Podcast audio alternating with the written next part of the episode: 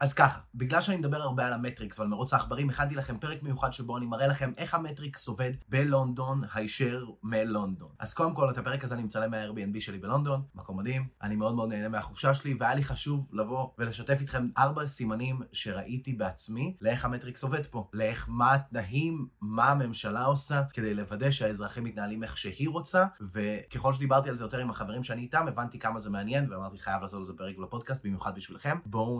אז הסימן הראשון שלי הוא הסיבובים שלי במטרו. עכשיו אני נוסע פה במטרו, המטרו שלי הוא בערך רבע שעה ממרכז העיר, אבל אני יכול לשים לב איך במהלך השבוע כולם נראים מנותקים, המטרו מפוצץ למרות שהוא מגיע כל שלוש דקות, אנשים מנותקים אחד מהשני, אנשים מבואסים בבוקר, בצהריים ובערב, לא משנה באיזה שעה אתה תופס אותם, אין כיף בערבים והמטרו גם נסגר ב-12 בלילה, אז אם אתם רוצים לצאת לצד השני של לונדון אתם חייבים לחזור באוטובוסים כי המטרו נסגר. בקיצור, אם אתם רוצים לצאת ללונדון במהלך השבוע, אין לכם יותר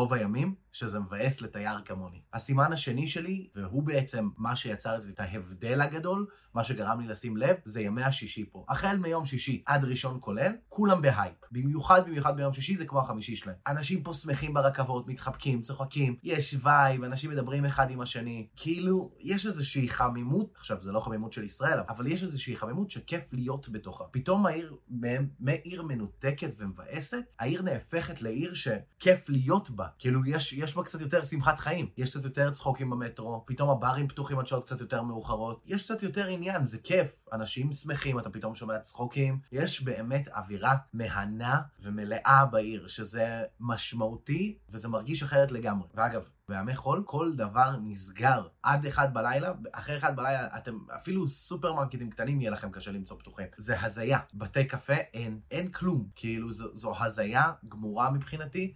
ולפי איך שאני רואה את זה, זה, זה נראה מאוד כמו דירקטיבה מהממשלה. אני לא רוצה להיכנס לקונספירציות, אבל בסופו של דבר מאוד נראה פה שהם שומרים על הכל בגבולות הטעם הטוב, ככה שכל האזרחים ילכו לישון עד אחד בלילה, כדי שהם יוכלו לקום בשמונה בבוקר, ערים, מוכנים לעבודה, ושיעשו את שלהם. במיוחד, במיוחד, במיוחד במהלך השבוע. עכשיו, הדבר השלישי ששמתי עליו לב זה כמות שעות העבודה שהם דורשים פה. יוקר המחיה פה הוא קיצוני. דירה במיקום מרכזי יכולה לעלות בקלות 20 אלף שקל בחודש. בואו רגע נתייחס לעובדה שתל אביב היא העיר הכי יקרה בעולם, זה עדיין מלא ביחס לתל אביב. גם דירה שבורה פה יכולה בכיף לעלות לכם 10 אלף שקל בחודש, במיקום לא כל כך מרכזי. כשהגענו לפה, היינו צריכים לקחת מונית. אז דיברנו עם הנהג מונית שלנו, והוא סיפר לנו איך הוא ושני הילדים שלו, המבוגרים, צריכים לעבוד כדי להחזיק בית להם ולכל המשפחה שלהם, כי לבד כנהג מונית הוא בחיים לא יכול לעשות מספיק כסף. עכשיו, מה זה אומר? מה שהממשלה מכתיבה כשכר מינימום, וגם בגלל סימן 4 שאני אביא לכם אותו עוד שנייה, אין מספיק כסף לאזרחים ולאנשים כדי לחיות ברמת חיים סבירה מהשכר מינימום שלהם או מהעבודה שלהם, בגלל שהכל כל כך יקר. האוכל פה יקר בטירוף. אם אתם רוצים טיול זול, אל תטוסו ללונדון.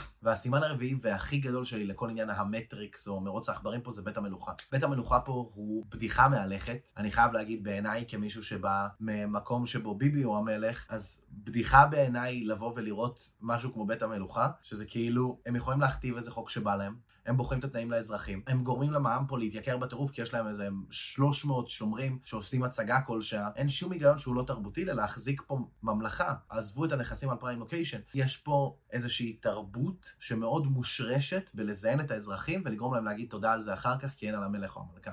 אנחנו היום חיים בעולם נטול מלכים ומלכות, ובעיניי לראות משהו כזה, אין יותר מלזיין את האזרח מזה.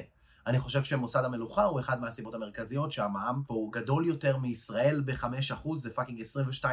וכמה הם חזקים בתרבות הדפיקה? בחו"ל, כשאתה קונה באיזושהי מדינה, מאוד מאוד נפוץ שאתה מקבל החזר מע"מ. כי אתה לא תושב של המדינה, רק, רק תושבי המדינה צריכים כאילו לקבל החזר מע"מ. פה אתה משלם את ה-22% ואתה גם לא יכול להזדכות עליהם חזרה, מה שהופך את כל הסיטואציה למצחיקה. לסיכום אפשר לראות שהמטריקס מכתיב לנו בכל מדינה בעולם איך הוא רוצה שהאזרחים יתנהגו, יתנהלו, מתי הם ישתו, מתי הם ייהנו מהחיים, כמה דברים יעלו להם, האם הם יצליחו לסגור את החודש, ובסופו של דבר זה הדבר היפה ביותר לראות את זה מהצד, להסתובב בתרבויות אחרות ולראות איך מנהלים את זה בצורה יותר קיצונית מישראל אמנם, אבל מאוד מאוד מענה לראות את זה. כי אתה רואה איך ההחלטה של הממשל משפיעה ישירות על האזרח הקטן, ועל שמחת החיים שלו, ועל כמה הוא קשוב, ועל אפילו זה שהוא אומר תודה בסוף. אני לא מאמין בתיאוריות קונספירציה, אני שונא תיאוריות קונספירציה, אבל זה היה מאוד מאוד מעניין להגיע לפה ולראות איך הם מזיזים את הגלגלים בצורה מאוד מאוד קיצונית לעומת ישראל. בישראל אנחנו, האשליה של חופש היא קצת אחרת, ופה כשאתה נכנס לזה, ואתה מסתכל על זה בצורה בוחנת מהצד, קל לך מאוד לראות איך הממשל פה, מה שנקרא, מאוד מאוד שולט באורח חיים של האזרח ומשפיע עליו בגלל שהאזרח מאוד מאוד ממושמע. אני אדם ברש, אין לי שום דבר למכור לכם, ואני מקווה